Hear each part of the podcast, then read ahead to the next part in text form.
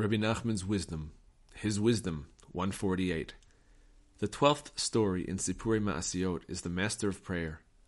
In this story, a great whirlwind destroys a kingdom and leaves ten small groups in search of leaders. After telling this story, the Rebbe asked us who told the story that was written in the Chronicles of the Kingdom about the groups formed as a result of that storm. We answered that one of the mighty warriors of the mighty warrior told the tale of the Master of Prayer.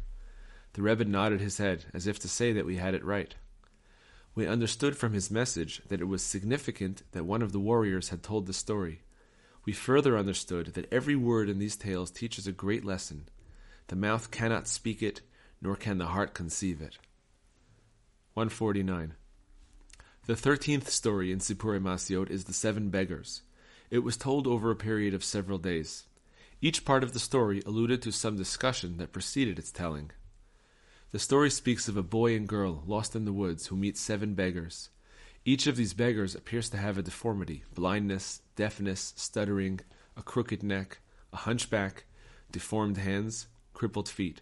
Later, the boy and girl marry each other, and on the seven successive days of the wedding feast, each of these beggars tells his story.